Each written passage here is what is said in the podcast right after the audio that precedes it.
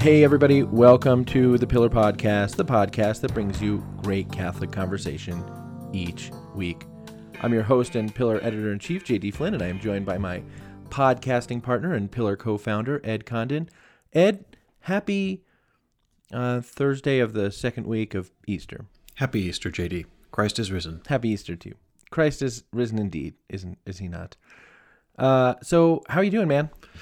Uh, well, we don't have time for all that. Fair enough. We've got a lot to talk about and not a lot of time. okay. Okay, where do you want to start?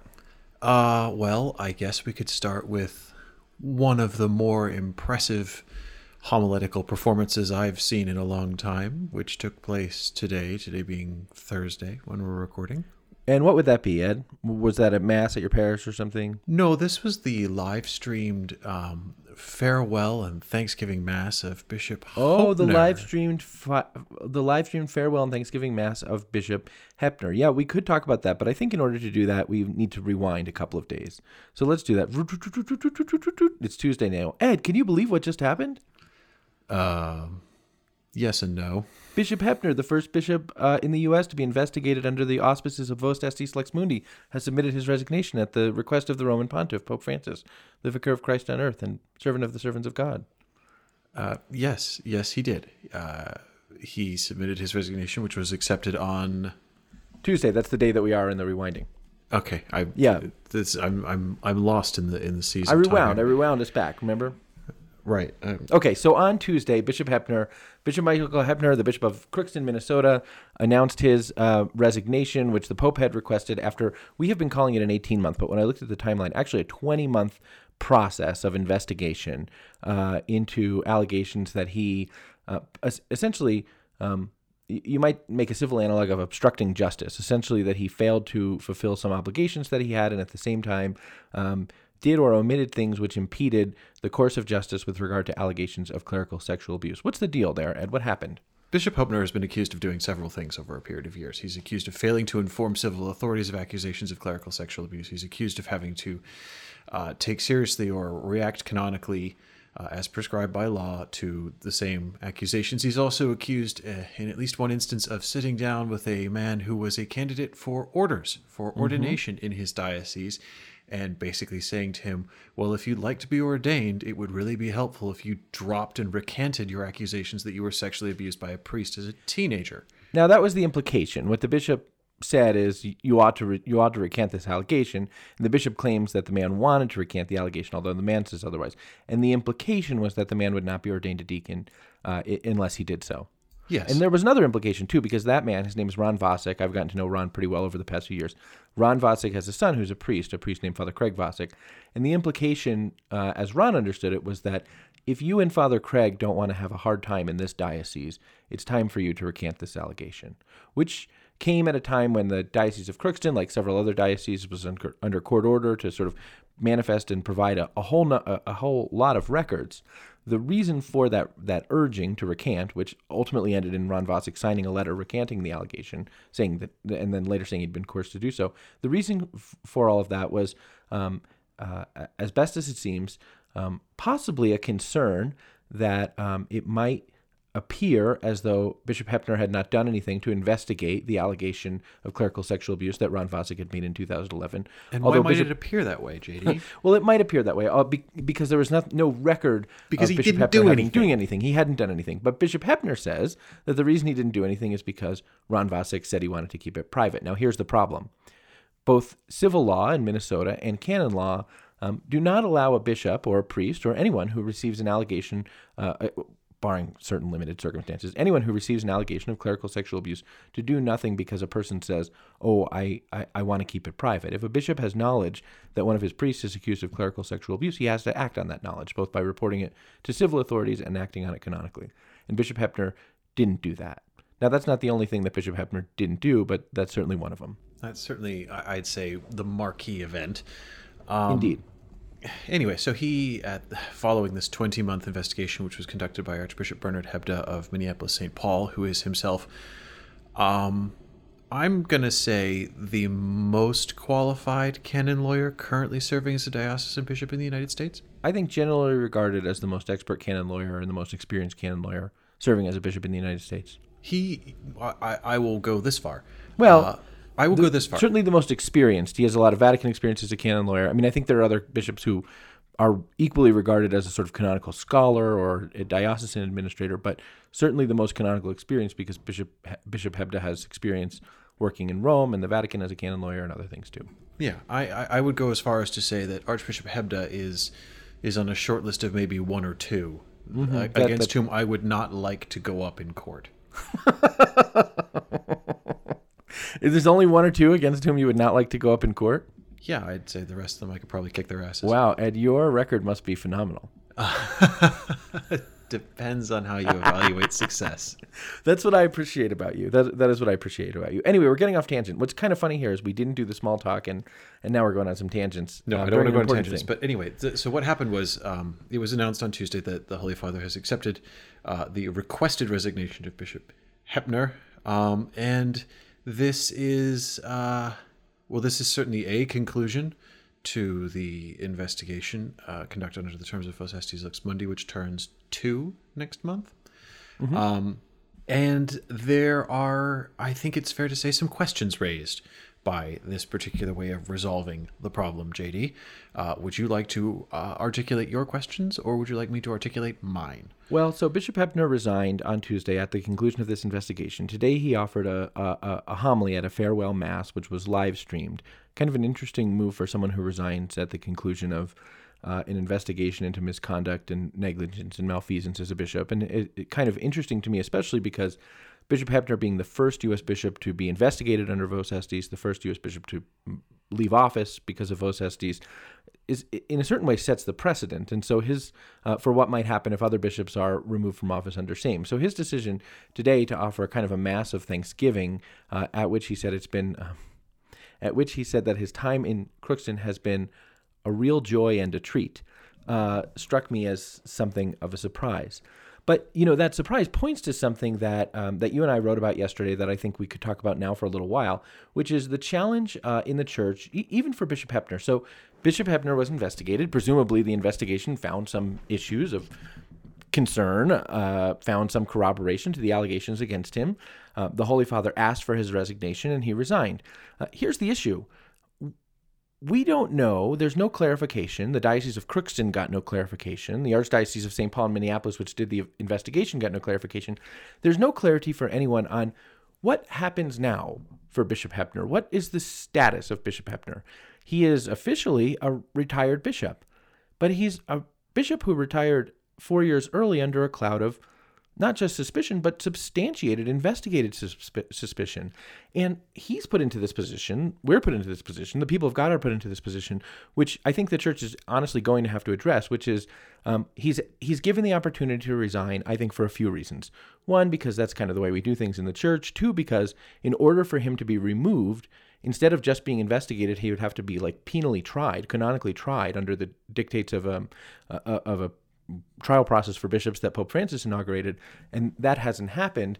Um, and so, uh, as a consequence of that, he's sort of in this no man's land where he is universally thought of to have been, perhaps except in you know uh, at, at his own house, he's sort of universally thought of to have uh, been um, a bad administrative leader as a bishop, and at the same time, he's not limited in his ministry. He's not suspended, and that puts him in this very weird sort of space. Uh, he's not the only one, right? I mean, so Bishop Robert Finn resigned under a cloud of sort of bad allegations against him in terms of administrative leadership and um, has existed sort of in that weird space. Bishop Archbishop Nienstedt, the former Archbishop of St. Paul in Minneapolis, actually resigned under allegations of personal misconduct in addition to administrative misconduct.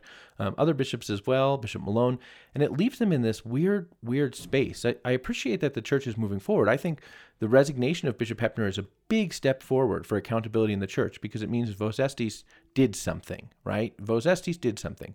But there are still questions about what that means and, and, and how the church will engage with a bishop who has resigned under a situation like this moving forward. I. Mm, okay. I. All right. I have mixed. I have mixed feelings because what I want to do, JD, is make a bold statement of my own assessment, and you will immediately push back on it and say that's not fair. So I want to Go right ahead. Go no, right no, ahead. no. I mean, that's good I- content, actually. That's a good show. I agree, but I, I want to accept preemptively your objection and say Okay. it is not that nothing has been done. You are correct. Vos Estis Lux Mundi created this process for the investigation of allegations against a bishop, including of negligence or mishandling or willful obstruction of justice related to accusations of clerical sexual misconduct. That investigation took place. It took place over 20 months. It produced a voluminous report, which was transmitted to Rome mm-hmm. and appears, by all accounts, to have triggered a rather pathetic uh, apology by the bishop in question and also precipitated his resignation. That having been said, no, this isn't progress. This isn't progress at all. totally Absolutely disagree. nothing has happened. And let I me tell you totally what. disagree. No, you read out a laundry list of bishops just now who are in the same position as Right. So there's ne- so there's No, room for there's no, need, genuine need for improvement. But that but what's doesn't the mean nothing has point? All we did was have a more formal investigation to arrive at exactly the same result, which is, oh, there's this bishop who did appalling things. Well, we'll just ask him to politely resign and you know go into early retirement. Nothing's changed. The result is exactly the same. We had an exhaustive investigation to the you know detriment of the um, people of the Diocese of Crookston, to the poor chancery staff there, to say nothing of the toll it's taken on, undoubtedly on Archbishop Hebda, who had to schlep through all of this stuff. And the result is the guy was handled the, handed the pearl-handled revolver and the bottle of brandy and told to do the decent thing, exactly the way everything like this has been handled prior to Vos Estis. So tell me, please, JD, what has changed? that that so yes it's it, yes um, there are there are some there are some cases of bishops who were asked to resign previous to this um, after investigations right so in a certain way you say what has changed nothing bishops resign they go they move on there's no criminal trials there's no systematic accountability i, I agree i agree that there needs to be There's not even any shame. I, the I man threw there- himself a going away I- party. I concur with that too. I agree that there needs to be uh, uh, the second part of an investigation, which is a trial, right? So in the criminal justice system, there are the police. Well, I don't know what that law and order thing is, but you know, there are the people who investigate the crimes and then the people who try them. And now we have sort of the first one, the people who investigate the crimes, and then it's like, okay, there's some evidence that you committed a crime, so why don't you quit and everything will be fine. I agree that that is not sufficient in itself. Uh, I, I agree that that is not sufficient in itself, but I think it is ludicrous to say that nothing has changed when there is a process for investigation. So those ones that happened in the past were ad hoc, right? The Finn thing was ad hoc, the Nienstedt thing was ad hoc, even the Malone thing was ad hoc and came as a result of all this huge amount of public pressure. There is now a mechanism you by don't think the investigation in Crookston came as a result of public pressure. I think it did come as a result of public pressure, but it came more formally as a result of someone, I presume Ron Vasek, though I haven't asked him, as a result of someone's call to the Metropolitan to say, I would like, j'accuse the bishop of this, and um, I accuse the bishop of this, and I would like to see an investigation and then a process um, by which this happened. And the thing about it is, Ed, if it were one, that would be fine. I would agree with you. Nothing at all has changed. But there are, what, five Vos Estis investigations underway in the United States right now. And if that's true, that there are five Vos Estis investigations underway in the church right now, that's more than were underway when when Finn was when Finn resigned. That's more than we're underway when Nienstedt and Piché resigned. That's more than we're underway even when Malone resigned. That means that there is an acceptance that these things must be done. Now, the next step, I genuinely agree with you, for clarity, I, and I honestly would say for clarity for bishops who are in this situation, um, for clarity for the church to know how to engage with bishops who are in this situation, for clarity, the next step, and it's an important step, is the trial of people who are suspected to have committed crimes. But you don't get there unless you see that this is for an institution that can suffer from as much sclerosis as Holy Mother Church can. You don't get to the trials unless you see that this is something. Okay. Let me ask you this. If the Holy Father promulgated a new legal set of norms for the prosecution of bishops for specific canonical crimes newly constituted, um, including the things which Bishop Hoeppner, Hopner Hoeppner. has Hoeppner has been accused and presumably found to have committed at least some of. Otherwise, why did he resign and what is he apologizing for? Um, how long a breaking in period do you think it requires before I am allowed to lose my freaking mind that nothing is happening? And it's I'm not saying- them- I think you no, no, can- no. I, I'm asking a sincere question. Yeah, It's, okay. Uh, Vos Let me Estis answer is turning to next month. How many more years do you think we have to put up with this before we can start to see the results? If the Pope if we th- this is the problem. If Vos Estis had turned two and no bishop had n- nothing had happened with any bishop under investigation, I think you would be able to lose your mind and say Vos Estis is a dead letter. Okay, I think what about now four under the wire you years? can't. In but four there is years? Come una madre, right, which is where you're going. The Holy Yes. Father promulgated this norms for trials for bishops four years ago, and nothing has happened. Here's what I would say Five years ago in June. whatever it is. He- Here's what I would say about that. I'm not disagreeing with you that there is a failure to apply the norms of como e uno madre when they ought to be applied. All I'm saying is um, that is a distinct thing from your soapbox that nothing has happened here. Something has happened here that uh, ma- ma- this is just a fundamental disagreement about whether or not uh, you we're optimists or pessimists. Um, and I am willing to to at least concede that something has happened here that isn't happening before. Namely, there's like five Vos investigations in the U.S. right now. We know about them. We, we broke them. The Apostolic Nuncio of the United States of America called me up on the telephone because he was angry that we reported about one of them. I mean, we that's happening. And it's a development. It's so much of a development that the Apostolic Nuncio of the United States of America is mad about it. He was mad. Uh, if you don't know, because you weren't on the telephone call, Ed and I reported. I was there.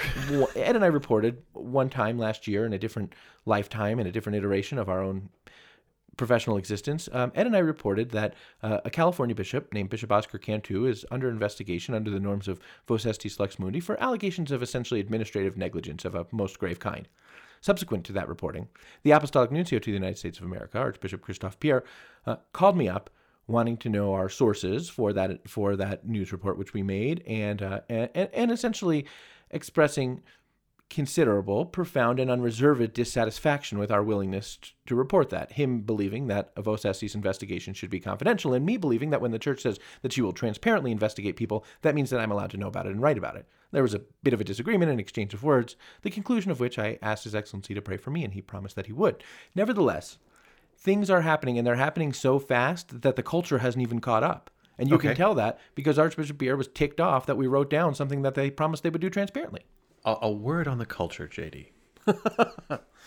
um, so, as you mentioned, uh, it is very much the institutional mindset of the church, typified by His Excellency Archbishop Christophe Pierre, Apostolic Minister to the United States, that Vos Estis Lux Mundi investigations into bishops are things that should be done discreetly, not publicly disclosed, not Oh, reported on. Okay. Um, and the at least as you said, the example set by the first concluded one. Actually, it's the second concluded one because I think Archbishop or Bishop Guglielmone of uh, Oh, concluded. Charleston. Yes, the Vos Estis investigation to Bishop Guglielmone, which was an allegation of personal sexual misconduct, concluded with a with a resolution that there was no foundation for the allegation. I believe. Okay, so but uh, again, the the the attitude seems to be that these investigations should not be fodder for public knowledge or or comment. Um, that when someone is found to have committed delicts under this uh, this investigation in the course of this investigation, that they should be encouraged to uh, step aside quietly go off into retirement, and that there shouldn't be any nasty canonical penal trial, and that everyone should just sort of say, well, we don't want the scandal of a public penal process and make this go away. This is exactly how the U.S. bishops handled clerical sexual abuse allegations in the 1970s. That is exactly how we got here, only we're now just saying, well, we'll treat bishops today like we treated priests in the 70s, and that'll be fine. Well, I, don't. That's not progress, JD. That's that's regression. We're I going don't- back. I don't think that's what. That's certainly not what I'm saying, and I think you know that. I know But it's I'm not what you're saying. It's what well, I'm saying. No, but but you're you're suggesting that that's my perception of progress. I- I don't think that that's. I, I- I, I think if you are not recognizing, and again, what are we doing here? We're just going back and forth about our own take on something that's fine. Um, I, I think if you are not recognizing, however, that the significance of the fact that five U.S. bishops are under investigation right now by compulsion of the Holy Father, by a decree of the Holy Father, and that we're in a position to know that. Now we know that. We're not in a position to know that We're not- because we the know that church because is being transparent. We're in a position we- to know we that know because we're because nosy bastards who reporting. never Yeah. leave it alone. We know that because of hard reporting, but at the very least, that we know that that is happening. Um, it is a step forward from, say, for example, the you know quote unquote investigation of McCarrick in the '90s, which was essentially Cardinal O'Connor sort of being asked to ask around and then say everything's fine, right? I mean, people gave depositions in this thing. A retired judge oversaw the investigation of Hoeppner. That is whether it's sufficient progress or not, complete progress or not. Um, transparent progress or not. That is some element of progress towards a culture of accountability, transparency, and integrity on these issues in the life of the church. Although I would agree with you entirely that there are further steps to make that are of critical importance. I have no reservations and no axe to grind against the integrity and thoroughness of the Vos Estis investigation that was conducted here. By all accounts, it was exhaustive, it was extremely well done, and I have absolutely no bat to swing against that. I think, from all accounts that I've heard, Archbishop Hebda did a bang up job and behaved in exactly the kind of way that we would hope and expect someone to behave when given a, a, job like this to do. My point is, what you are calling progress, if you transpose this into a sort of police procedural, like Law and Order, and at the end of it, the cops did their job and produced reams of evidence and testimony, handed it over to the prosecutors, and they went, meh, he resigned. So what? You I don't call that disagree. progress. I You don't call it progress. I would only call it progress if the standard were that the police didn't use to investigate. That's what you're not willing to concede. You're not willing to concede. You're not willing to concede where things were. I'm not you willing can't to. measure. cons- I'm not you willing can't measure It, progress against where things should be without also measuring it against where they were. Okay, This is the the- whole problem. The reason why this is important. For five minutes, I've been sitting here thinking, why are we fighting about this? And this is why this is important, Ed. The reason why this is important. The reason why this is important, Ed, and it is, is because there is a, a there is an, a growing inclination among Catholics, practicing Catholics in this country, and I'm not saying you're one of them, but there's a growing inclination among practicing Catholics in this country to um, insist that the leadership of the church, the bishops of the church, their own bishop, the everyone in the Holy See uh, can't be trusted, ha- isn't doing anything, is acting nefariously, have been infiltrated by Masons and communists and pinkos and wh- whomever else, and to insist that no one in the church's hierarchy can be trusted. And they do that. I didn't say that. I, did know, Not say that. but they do that. The, the growing cadre of voices insisting upon those things, which I honestly think are harming, infecting, infiltrating um, the the life of the church and the call, the universal call to holiness. Um, the growing cadre of voices in the church who do that do that by a sort of selective application and a sort of selective comparison and judgment. And the only way for us to combat that is to be fair. Things were things were this way, where nothing was investigated, or a woman, a, a, a religious sister. This is the McCarrick report. A religious sister uh, of who was broadly respected calls up the apostolic nuncio and says, "I think McCarrick's screwing around with seminarians." And you know, he calls one other bishop who says, "Oh, that guy's just that lady's just trying to seem important or be self-important," and that's the end of it. So that's where things were not very long ago, and where things are now is that this fellow resigned. And where things ought to be, according to the law of the church, is that this fellow is tried, canonically tried that's down the road and it should be. But if we don't see that there's a difference between blowing off the religious sister and this fellow resigning, I think we're potentially growing in a kind of cynicism that will harm our relationship to the church. And I don't mean you, I mean broadly. Maybe you think that's Pollyannish. I don't know. No, no, I'm giving what you've said careful consideration. okay, I do not accept, and I have never said, and I would never say that there are no there are no actors who can be trusted or are men of integrity. I know, I know you don't think that. I know. I'm just saying it out loud, Mm-hmm. and I absolutely, for example, believe Archbishop Hebda to be one of them. A person of integrity. Person of integrity, someone who takes his job seriously, someone who does what needs to be done when it's put in front of him. Yeah. Okay. Now, interestingly, I reported another story this I week. know. I know. yeah. In which Bishop, Heb- just so that in case they don't know, in which Archbishop Hebda is accused at least of insufficiently handling another situation put in front of him. But we're talking about this situation, so I hear you. I, okay. Um, I am not prepared to draw conclusions of progress in terms of the overall integrity in which Vos investigations are being conducted uh, in this country, let alone globally, on the strength of this one example. One, because the result, which was not um, again in the hands of the archbishop who conducted the investigation. That's Rome's deal, so it's not on him um, because the result was unsatisfactory from a legal standpoint. Two, because frankly, Archbishop Hebda is almost in a sense too credible.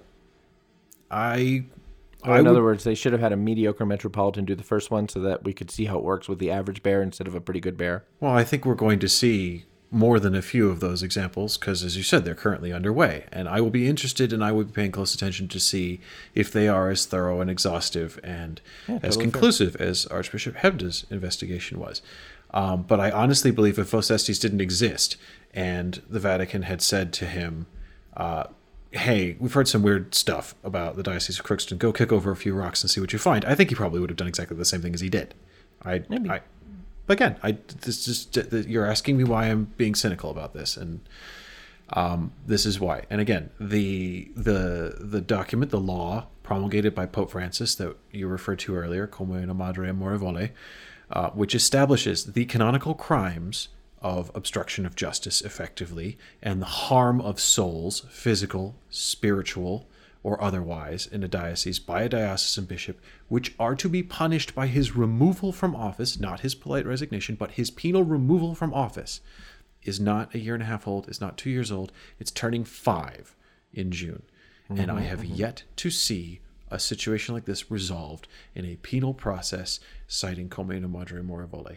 And when you're five years in and you can't find a single example of it being used, but you can find multiple examples of where it could have been used and arguably should have been used, I have a hard time calling it progress. That's all. Okay. Well, I think there are people who want to see progress in the church. I don't think it's just a question of there are a bunch of loudmouth laymen who won't shut up about this. I think there are good and holy bishops and priests, cardinals in the church, who would like nothing more than for this stuff to be given, you know, all the power in the world to to carry on. I think there are agents of reform in the church. I think there are good men in leadership positions in the church. I have every reason to think that they are going to continue pushing uh, to see the kind of practical reforms that have already been enacted being brought to bear in these situations, and I hope they will. And I have nothing but uh, faith and support and encouragement for them as they do so. I'm I'm not prepared to say, "Hooray, we've got a result yet," because again, where did this end up? It ended up with a bishop in the pulpit of his cathedral throwing himself a retirement party and saying, "Y'all have got a bishop who really loves you and me." Oh, yeah, he loves everyone in his diocese except you know people he might pressure into recanting accusations of sexual abuse. You know, uh, where's the love there? Indeed. I, uh, I certainly understand what you're saying. Okay, listen. What practically? I mean, I certainly understand what you're saying. comma. I don't necessarily agree. Um, it's not that I don't agree that that's a problem. It's just that I think it's a semantic disagreement, but I think it's one that matters. Which is to say, I think that we have to recognize the good where it comes. But this happens in my marriage too. So, well, I don't know if I'm supposed to talk about my marriage in the podcast, but um, uh, if you are a parent and if you parent with another parent, you know, one is father and one is mother, perhaps, and you have three children, perhaps, um, there, I notice this among parents. There are different styles, I suppose, but uh, there are those who sort of say, um, well, the kid didn't do what they were supposed to do, period. And there are those who sort of say, yeah, but they got closer to it than last time. And are we going to, you know, uh, reward them from that in order to incentivize a, you know, sort of a directional tendency towards good behavior, or are we going to withhold the reward until they have entirely fulfilled um, our expectations? And I, I'm not sure that there's one that's right. There's certainly two different perspectives on that in my house, but and I'm not sure that there's one that's right, and I'm not sure that I have seen either of them be, uh, you know, entirely effective. Although, if I'm being honest, probably the the one that's a, a little more stringent is more effective. But the reason why I think the analogy is apt is because the church's culture, the church, the culture of ecclesiastic, uh, uh, uh, of sort of ecclesi- institutional ecclesiality, is not unlike, uh, in some ways, my experience with the culture of young people. And there's a question of sort of whether or not you want to sort of incentivize them for every little good thing that they do, or whether you want to hold out until they do the whole of the good thing. Um, and I veer more in the direction of let's recognize the good in order to incentivize more good, even in order to have more um, traction when calling for more good. Now, you may uh, look at it differently, and perhaps that's why we work well together. I, I applaud your commitment to a sort of aggiornamento. I would say it's my I would say it's my Amoris Laetitia perspective on all of it. Good. this. I happen to, you know, to play daddy in this uh, in this little scenario. Please don't say that. it's weird now. oh yeah, now it's weird. Um, I happen to think that no, you don't get points for getting slightly closer there when what we're talking about is not facilitating clerical sexual abuse. I, I understand that. This is I- not I- horseshoes or hand grenades. There's no points for close. I, I understand. The law is written down. It's perfectly clear. It's not that complicated. It's it's a pretty it's a pretty tight set of laws. Just apply the laws. All right. Well, okay. There we are, folks. Two different perspectives on this. I think it's probably why we work well together. There we are. A joy and a treat. heavy. a joy and a treat, says Bishop Hoeppner, of his time in Crookston, Minnesota. He said it was a delight every day to come to work because of the good people in the chancery. And I do want to say, I mean, I do, I do want to be, I, I, I want to be fair. So I want to, I want to read the uh, apologetic part of his homily as well. Yes, this was powerful. I want to be fair. Yeah. I certainly apologize to you and everyone, as I have apologized to our Holy Father, for any failures that are mine as governing, as, as bishop. At the same time, I hold dear the many good things and blessings that God has showered upon us these past years. Wow. There we are. He dug deep for that one. I have been working on this story. I, I've been working on the Diocese of Crookston since 2018. I started working the diocese, working on stories related to the Diocese of Crookston probably in July of 2018. It's been a while. There are a lot of good people in the Diocese of Crookston. I hope for the best. You know, it'll be really interesting to see what kind of bishop they get to and what kind of whether there's a consultative process because this Hoeppner sets a precedent. You know, Hoeppner is the first guy out the door, and that sets a precedent for what will happen next. That's why the farewell mass is national a national story instead of a a, a Crookston story because Hoeppner sets a precedent. And I don't think that there will be a broader degree of consultation with regard to the appointment of the next bishop of Crookston than there is in in other any other dioceses. But I, I, I would suggest perhaps there might be some value to a broader consultation in this case. I'm, you know, he's he said that he wants to go somewhere warmer, a warmer climate than than snowy Minnesota, and uh, you know, I wish him luck with his Barcalounger or golf game or Oh, you know what? I got distracted, but I was talking before about sort of what does come next, honestly, and this is an interesting question because there are no because there are no restrictions for all the reasons that we just talked about, no penal trial, da da da, and also just no clarity from the Congregation for Bishops on this. It'll be interesting to see what happens where he retires. Uh, in other words, let's say Bishop Hoeppner goes, he says he wants to go somewhere warmer. I, I don't know if Minnesotans go to Arizona or Florida. I don't know kind of where that divide is, but let's say he heads on down to sunny Florida. Let's say, to make things super interesting, he retires to the town of Ave Maria, Florida. He and his sister, with whom he intends to retire, get a condo down there in Ave Maria, and he'd like to help out in the oratory of Ave Maria, Florida. Let's say they have need of someone to do confirmations with regularity, so there's some desire for him to do that.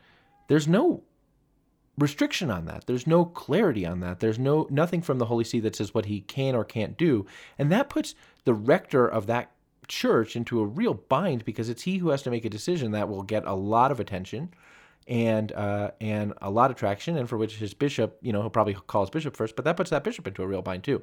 You want to say something? I do. Um, just one thing I want to pick up because you said it a couple of times now that there's no clarity. There is clarity, JD. There's perfect clarity. He is a retired bishop. He is the Right. bishop emeritus of Crookston. There's no ambiguity about his status. There's no question mark over it. It's perfectly clear. He can behave and function exactly as any other normally retired diocesan bishop. The fact that his name is indelibly linked to scandal and criminal behavior on his part does not lend any question as to what he is legally or ministerially able to do. There's no This is there's the no ambiguity Right. here. Uh, uh, agreed entirely. The reason why I say there's no clarity is because if the Holy See has a different expectation than that, they have not communicated it, um, and the church, the institutional leadership of the church especially, has not like sort of expressed or thought very much about what to do with um, a scandal, you know, a scandalous general when he's done being a general. Now, the They U.S. usually conference head up to the Upper Peninsula, try and say mass and help out at a parish until the media find out about it. There's a Right. firestorm, and then it they becomes get a told thing, right? away. So there needs to be more clarity than that, right? There absolutely needs to be more clarity than that. Otherwise, he does. He has the status of retired bishop, and people will be aggrieved about that. He'll want, you know, he'll want to draw a pension from the diocese of Crookston, and actually probably has a legal right to draw a pension from the diocese of Crookston. And and because the Holy See hasn't explained about that, people will be aggrieved about it. Um, he has a right, actually. Well, he doesn't have a right, but the recommendation of the USCCB is that the diocese of Crookston provide him with a car and uh, car insurance and um, even sort of modest support for a secretary. That's what's recommended for a retired bishop.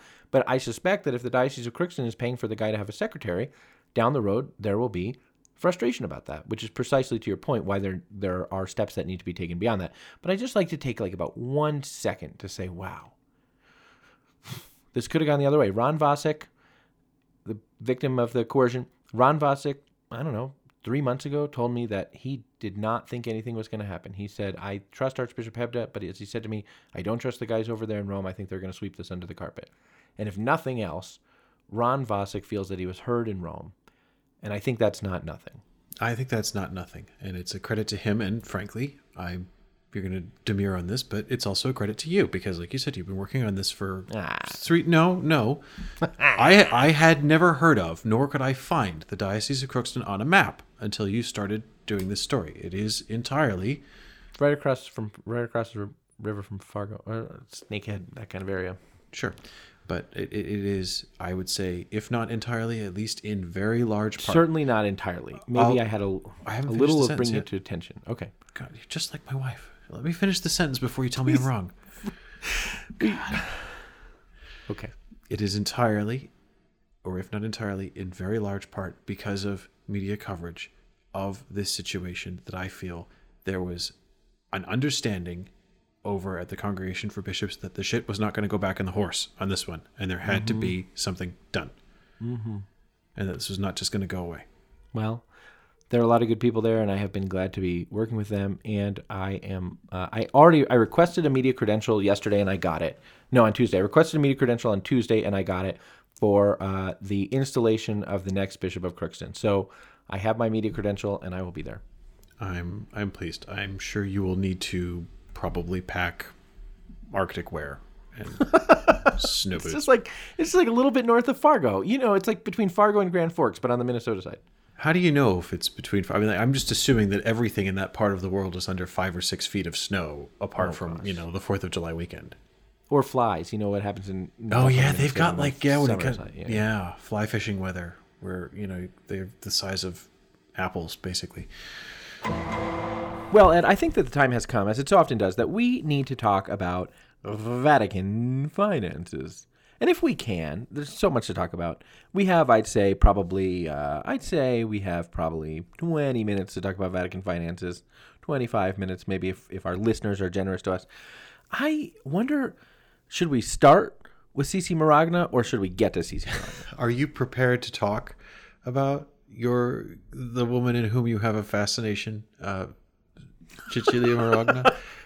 my my my my, my private Ita- my Italian private spy and Slove- Slovenian money laundering crush. Am I prepared to talk about her? Cici Look, Marogna? if it- I, I hadn't planned to talk about her at all. So if you would like to, I just like saying Cici Marogna, man. so I didn't know. I don't know. Let's- I mean, I don't know. let's have we make said her- just have we said real quick Uh, just what's happened to her? let us let us. I, I would propose that we make um, La Femme Cecilia uh, dessert in, in in this, if you would, because So there's got to be a better way to say that. Let's talk though. Let's start though with let's start with what's happening. Okay, so we're going to talk about Vatican finances. If you're a longtime listener to this podcast, you know that we like it to talk about the Vatican finances, and uh, some things have happened, right? So um, we talked about England a little while ago, your home and native land, and um, and then was it, you know, the English judge and all Oh, that? We oh, talked yeah, about that. yeah, right? yeah, yeah, yeah. Was it this week, Ed, that an Italian court issued an arrest warrant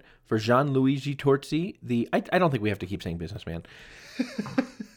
the wise guy, the the wise I mean he, he is. He's he's he exudes wisdom. The wise guy at the center of all of this. he's well, yeah, yeah. Okay, so so what happened was, uh, as as you mentioned, Is he a made man, Ed? First of all, Th- I don't know what a made man is, No. and second of all, is he one of them? No, Gianluigi Torzi is not a made man. Gianluigi Torzi, if if you were looking to sort of have a, a sort of Sopranos esque um, analog for the the the guys um, around the Vatican financial scandal, um, Gianluigi Torzi is not a made man. Gianluigi Torzi is the guy that all the made men send between each other to run errands and messages, and occasionally out to get a sandwich and a pack of cigarettes. Um, he is Oh, okay. he is by no means. You could not call convincingly Gianluigi Torzi the brains of anything.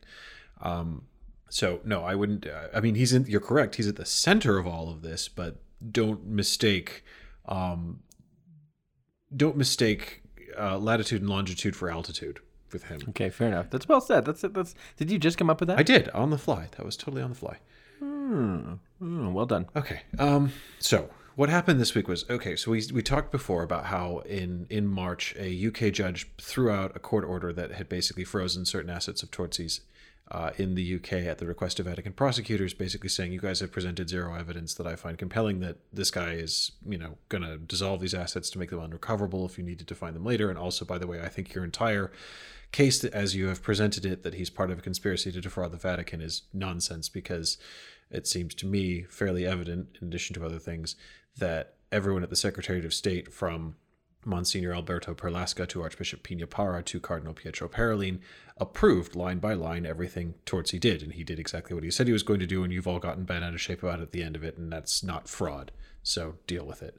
Um, Yeah. In the course of that UK uh, appeal that Torzi had lodged against this uh, asset freeze, he made some fairly lurid accusations about uh, various uh, other businessmen involved in this, Enrico Crasso, uh, a man named Fabrizio Tirabassi, who's been a particular source of fascination for me for a couple of years now, who is, was, remains, who knows, um, the lay official who oversees administration of investments at the Secretariat of State and who uh, we could call a business partner of Gianluigi Torzi because he was a director of one of his companies at one point.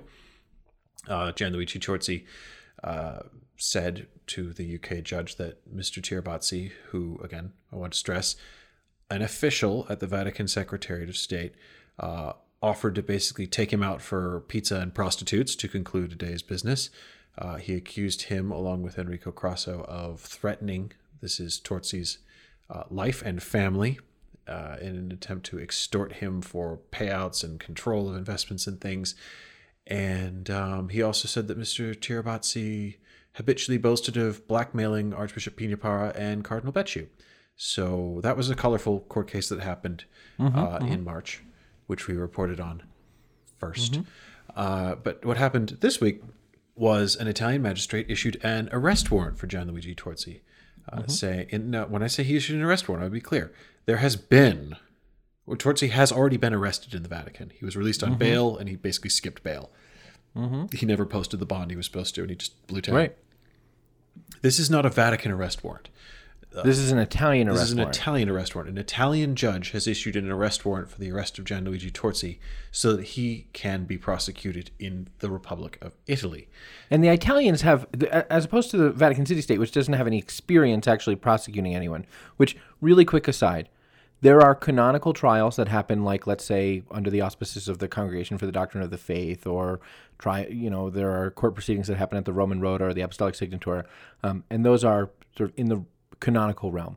Then there are the trials of the Vatican City State, except there aren't any. The, Vat- the prosecutors of the Vatican City State don't have any experience actually prosecuting crimes or- or have limited experience. So I said don't have any, and then you made a face. So you say something. Well, no, it is the the current um, chief. Oh, the trial of Pius X, uh, okay. No, what I the was Pius X seminary, So there's that. not that's Pius X himself. Uh, but what I was going the current uh, promoter of justice, chief prosecutor of Vatican City, is a man named Alessandro Diddi, who actually was is a former Italian prosecutor who has some experience in prosecutions, indeed mob prosecutions. Uh, But the point is, in terms of in the Vatican City State, what's happening is novel, whereas the Italians have considerably more sort of experience doing this on a regular basis.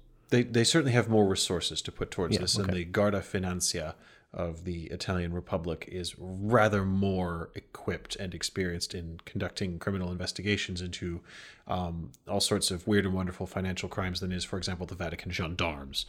Uh, that is certainly true. But anyway, so what's what's interesting here is this judge has issued him uh, an arrest warrant for Torzi. Uh, he has said that he is satisfied that there is considerable evidence against Torzi of tax evasion, fraud, embezzlement, money laundering, and would like kindly for him to attend uh, his court in Rome at his earliest convenience. Uh, he also placed an injunction against one of Torzi's business partners, uh, a man named Giacomo Capizzi, who we will ignore for the purposes of this podcast because it would be too much of a rabbit hole to go down. But suffice to say, he's not unknown in Yes, Vatican indeed. financial scandals. Now, the issuance of this warrant is very interesting for a number of reasons. The first and most obvious reason is the Vatican have been swinging and missing uh, in in achieving uh, international court cooperation. As we mentioned, they they struck out with this UK judge on the asset freeze and basically face planted in front of the UK judge in the process. Uh, he was pretty withering of his assessment of their case.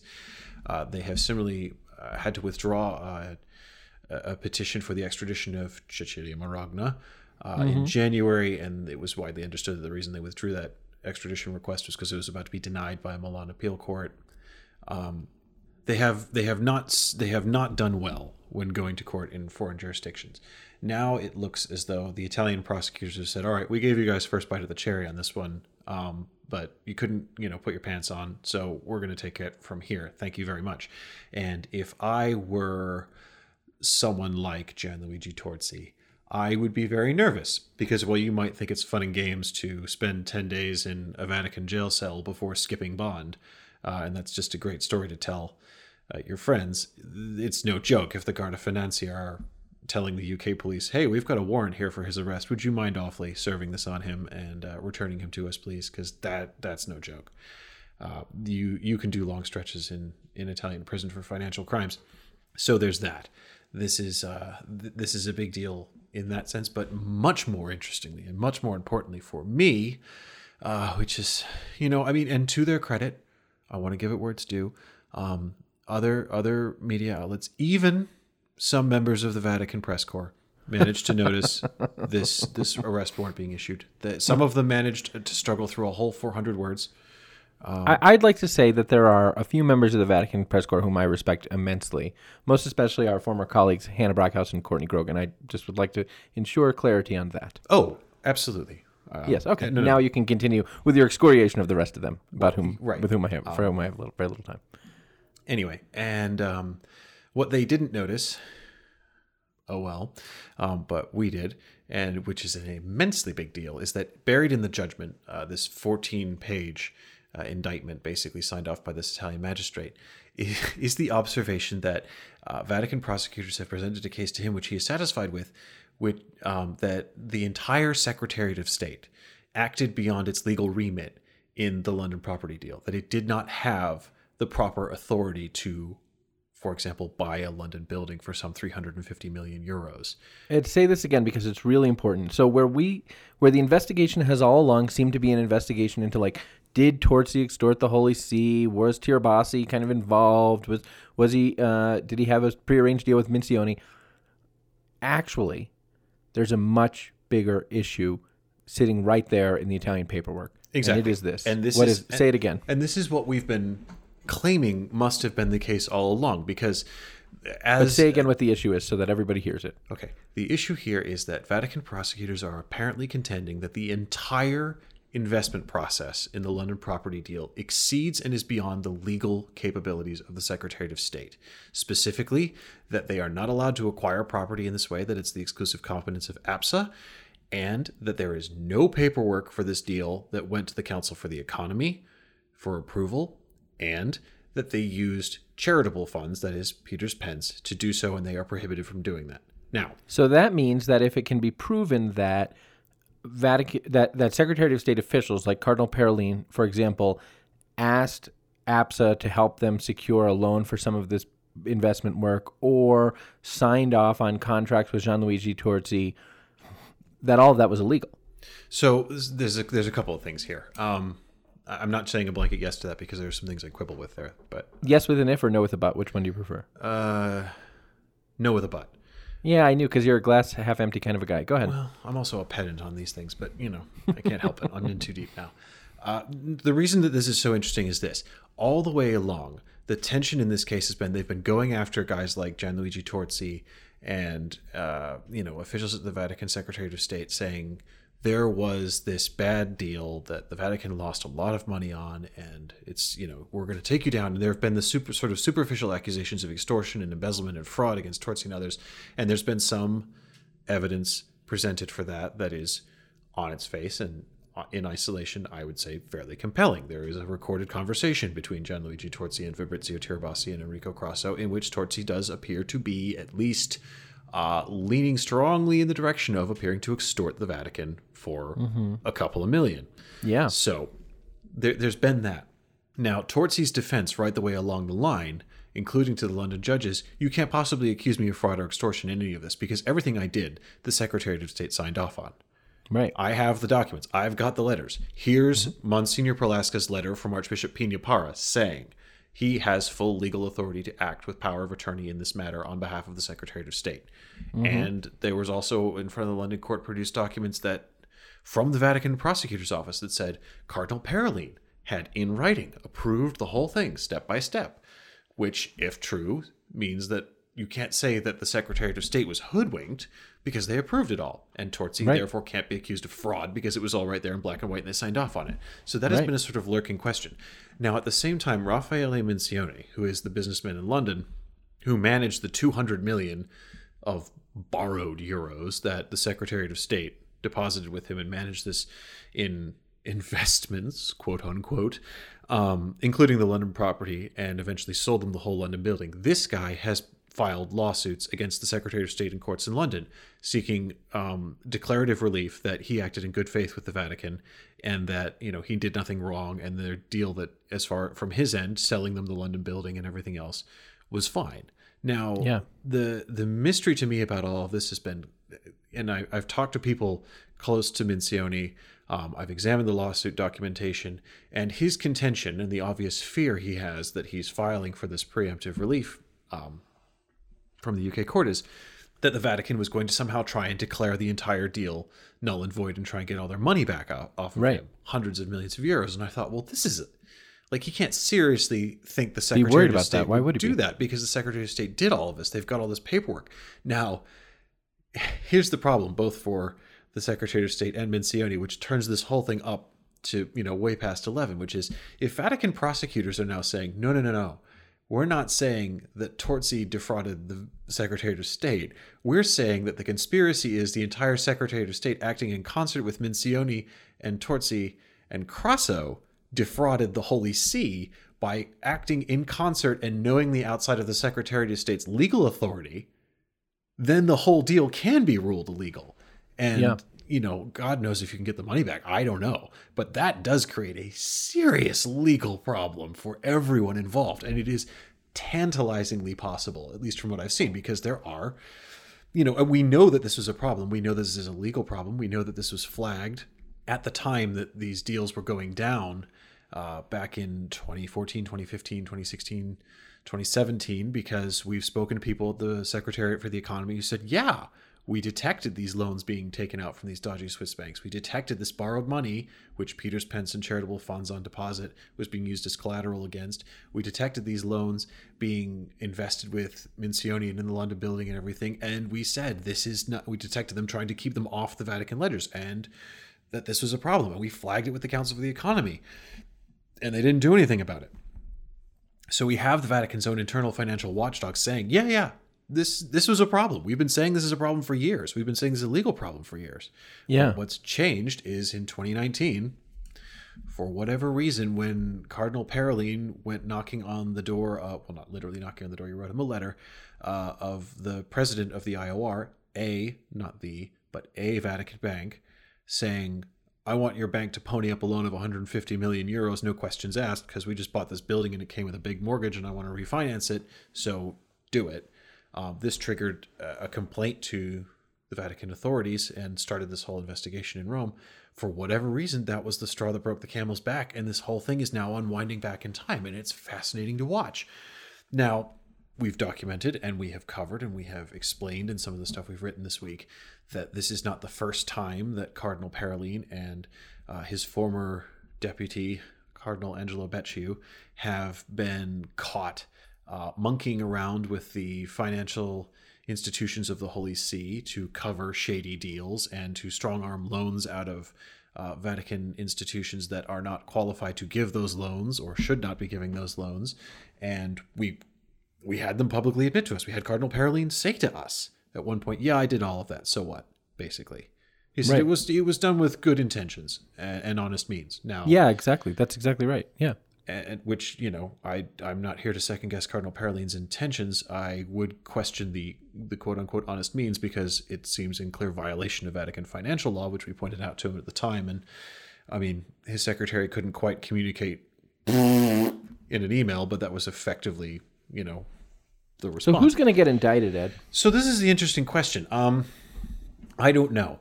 I at the moment It seems to me that we're on a sort of a merry-go-round or in musical chairs to see, or, or I- suppose really we're in a game called Let's Make a Deal to see who's going to make a deal first. yeah, I And think that's going to shape what the trials are going to be. Yeah, and it looks very much like um, uh, two former officials at the Secretary of State, um, Monsignor Perlasca and Monsignor Carlino, are cooperating with Vatican investigators and that they have provided some useful information to them. Uh, I think Torzi's opportunity to play Let's Make a Deal probably.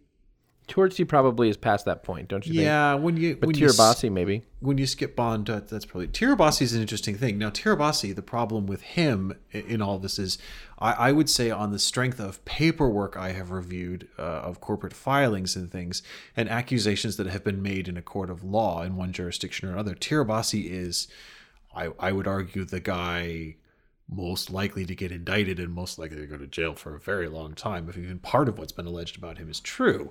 But on the other hand, one thing that the UK judge observed about the Vatican prosecution is they seemed at times to be fighting with one hand behind their back and with a view to minimizing public scandal at the Secretariat of State, which I I don't know to what extent that's a possible, let alone useful exercise at this point, but there you go.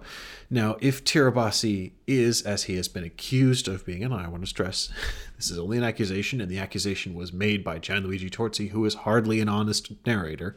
Um, but Torzi has claimed that Tirabassi uh, frequently boasted of blackmailing Cardinal Becciu and Archbishop Peña Parra.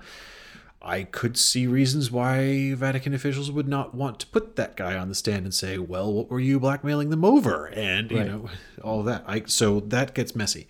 Um, on the strength of the fact pattern as we see it and the uh, summary of Vatican prosecutors' thinking and case as presented in the Italian magistrate's decision earlier this week, the guy who ultimately should carry the bag for all of this is Cardinal Parolin. Now, whether he's going to or not, I I would be very surprised to see the Cardinal Secretary of State Oh, indeed. questioned under caution, let alone brought into court over, um, you know, serious extra legal financial dealings by the department under his leadership. It's not to say that that isn't what should happen, right. But I, I would be surprised to see it happen, although there certainly does seem, at least to me, to be a prima facie case to answer for Cardinal Parolin if these financial transactions made by the Secretary of State are outside of its legal competence and Cardinal Parolin has written uh, personally to approve them step by step, then that is a case to answer. Uh, I don't expect anything to come of it from Cardinal Parolin's point of view, simply because we caught him doing this once before with the IDI Hospital, APSA, and the Papal Foundation. The Paper and, Foundation, yeah. You know, we we caught him red-handed with his fingers in the cookie jar, and Right. nothing happened. So Yeah. um, Yeah. I'm not I'm not building my hopes up this time. But anyway, it is a it is a the volume has been turned way way up on this. If this is what the Vatican prosecutors are looking to do, if this is how they are looking to try this case eventually, they are swinging for the fences, and God bless them for their efforts. I am extremely interested to see where it goes from here. Uh, so so that all happened. Um, just as a quick a quick checkup, uh, we we said earlier that Torzi has accused uh, Tirabassi and Enrico Crasso of trying to extort him and threatening his life and uh, the life of his family.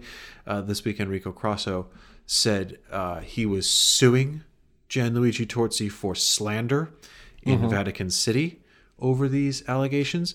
Um, this is amusing, but I want to be clear this is Kabuki theater. Right. This Exactly. is, this is Kabuki theater. First of all, Torzi didn't make the allegations in Vatican City. He made them in the UK in front of a UK court. Uh, so why would you? You can't sue someone for something they did in a different jurisdiction. You just that's. But the other thing is, you can't sue someone in a jurisdiction you, you can't go into. Well, so this is the other thing. Um, Gianluigi Torzi's lawyer said if Crasso really has done this, then Torzi will countersue in the Vatican because his allegations are all true. Uh, there's absolutely, you know, if I if Enrico Crasso suing Torzi in the Vatican City is Kabuki theater, then you know, Torzi's countersuit is all the more. all the more so because there is an arrest warrant out for Torzi in Italy and in Vatican City where he owes Right. them three million in a bond he never paid. So the idea that Right, Torzi is exactly. going to try and sue uh, sue Crasso in Vatican City for slander is hilarious. Um, I I would say that uh, Crasso's statement that he's going to sue Torzi for slander in Vatican City and this sort of theater of doing so actually plays against him and his credibility. Because if someone accused me of threatening the lives of them and their family and of trying to extort them over a business deal. And I was a legitimate businessman, and they did so in front of a judge in a country with a functioning and credible legal system. You better believe I'd be suing them for slander, but I'd be doing it in that country. Yeah. Um, but I somehow suspect that Enrico Crasso is not all that keen on a UK court having jurisdiction over this little spat. Now, Ed, let me ask you this: Do you think? Uh, I'm curious what you would say here. Do you think that the emergence of these details and their existence, what we know, what especially has been in the Italian uh, paperwork for the warrant and et cetera, would you consider that? Um, maybe you know where I'm going here. Would you consider that to be sort of progress? I do know where you're going. I see what you're trying to do here. because I've done it now. Yes. Um, it's progress of a kind, yeah. It's Um, progress of a kind, right? Why? Because even if we don't, let's say that something happened and we didn't get to a trial, isn't all of this progress of a kind? This is this No. is actually the thing. No, I oh man. Here, yes. I, I'm I am a consistent man, JD. And if we have this whole thing, and if at the end of it, they just kind of shrug and go, "Well, it's never going to go to trial. We had this investigation, and we couldn't make any of it. You know, it's it's just too much scandal. It's just too much effort. You know, Cardinal Becciu's been forced to resign. Um, Tirabassi's been given early retirement. Perlasca's been sent home to his diocese, and we're just going to call it a day there. No, that won't be progress. I will say it has all been for naught. I don't know, man. I, I don't know. Here's here's the deal. Well, it probably won't all be for naught because they've started so many um, Right. So many things in different jurisdictions that one of these courts is going to eat this whole going thing all to. the way to the end. And then That's exactly right. And and that's you know that's something too. Is like how many times do you and I Ed report what we have when we know what we have is not the whole story? In part because we'd like to see what happens when what's what we know is out there in public and how it changes the narrative and the and and how it sort of moves the ball on the whole. And don't you consider each of those incremental reports to be a kind of a progress? Oh, I think everything we publish is progress. My point is that the first time you set out to run a marathon, you may not finish, but it's progress towards the goal of finishing a marathon.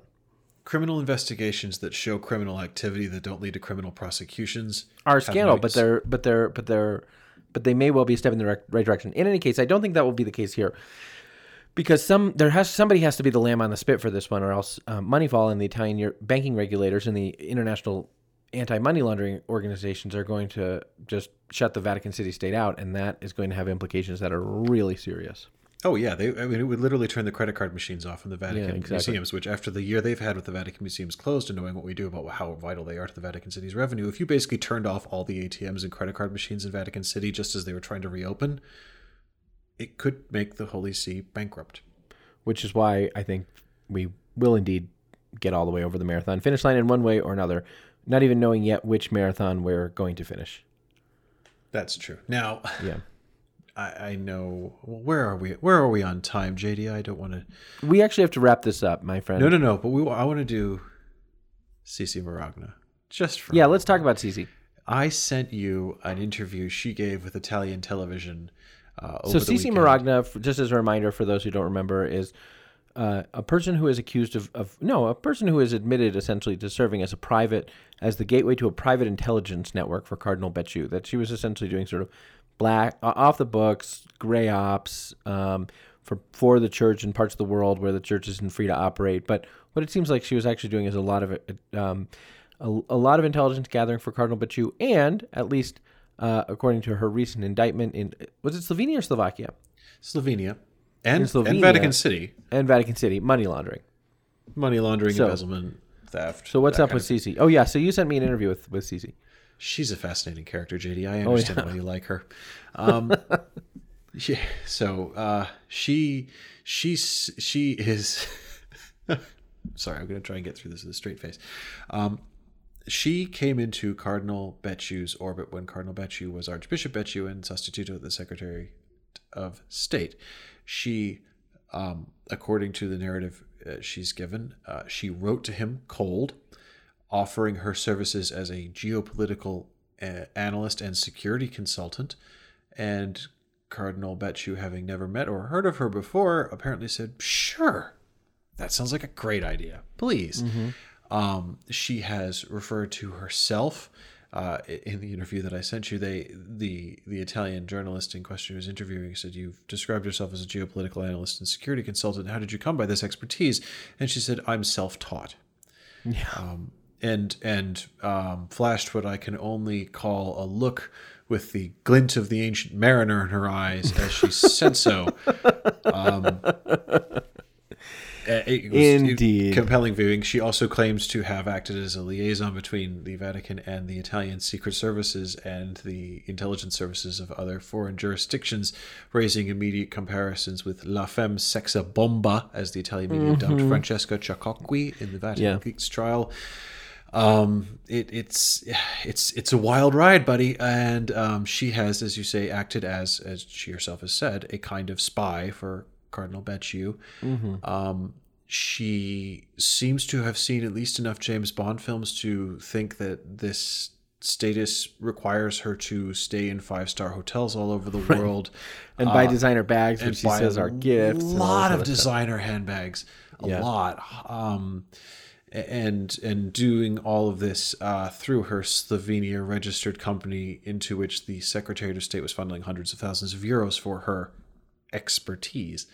Um, again, you, you are fascinated with this person, as am I. Although she makes me kind of mad because if I had known you could get a gig as a spy for the Vatican just by writing off to Cardinal Becciu with, you know, five cereal box tops or something, and they just chuck a half million at you to get you started and say, "Go for it, big boy." I, I, I who wouldn't want that job? I, you know, God, I, it sounds great. But anyway, she's uh, she's the Vatican prosecutor says a trial for her is imminent, whatever that means in Vatican prosecutor language.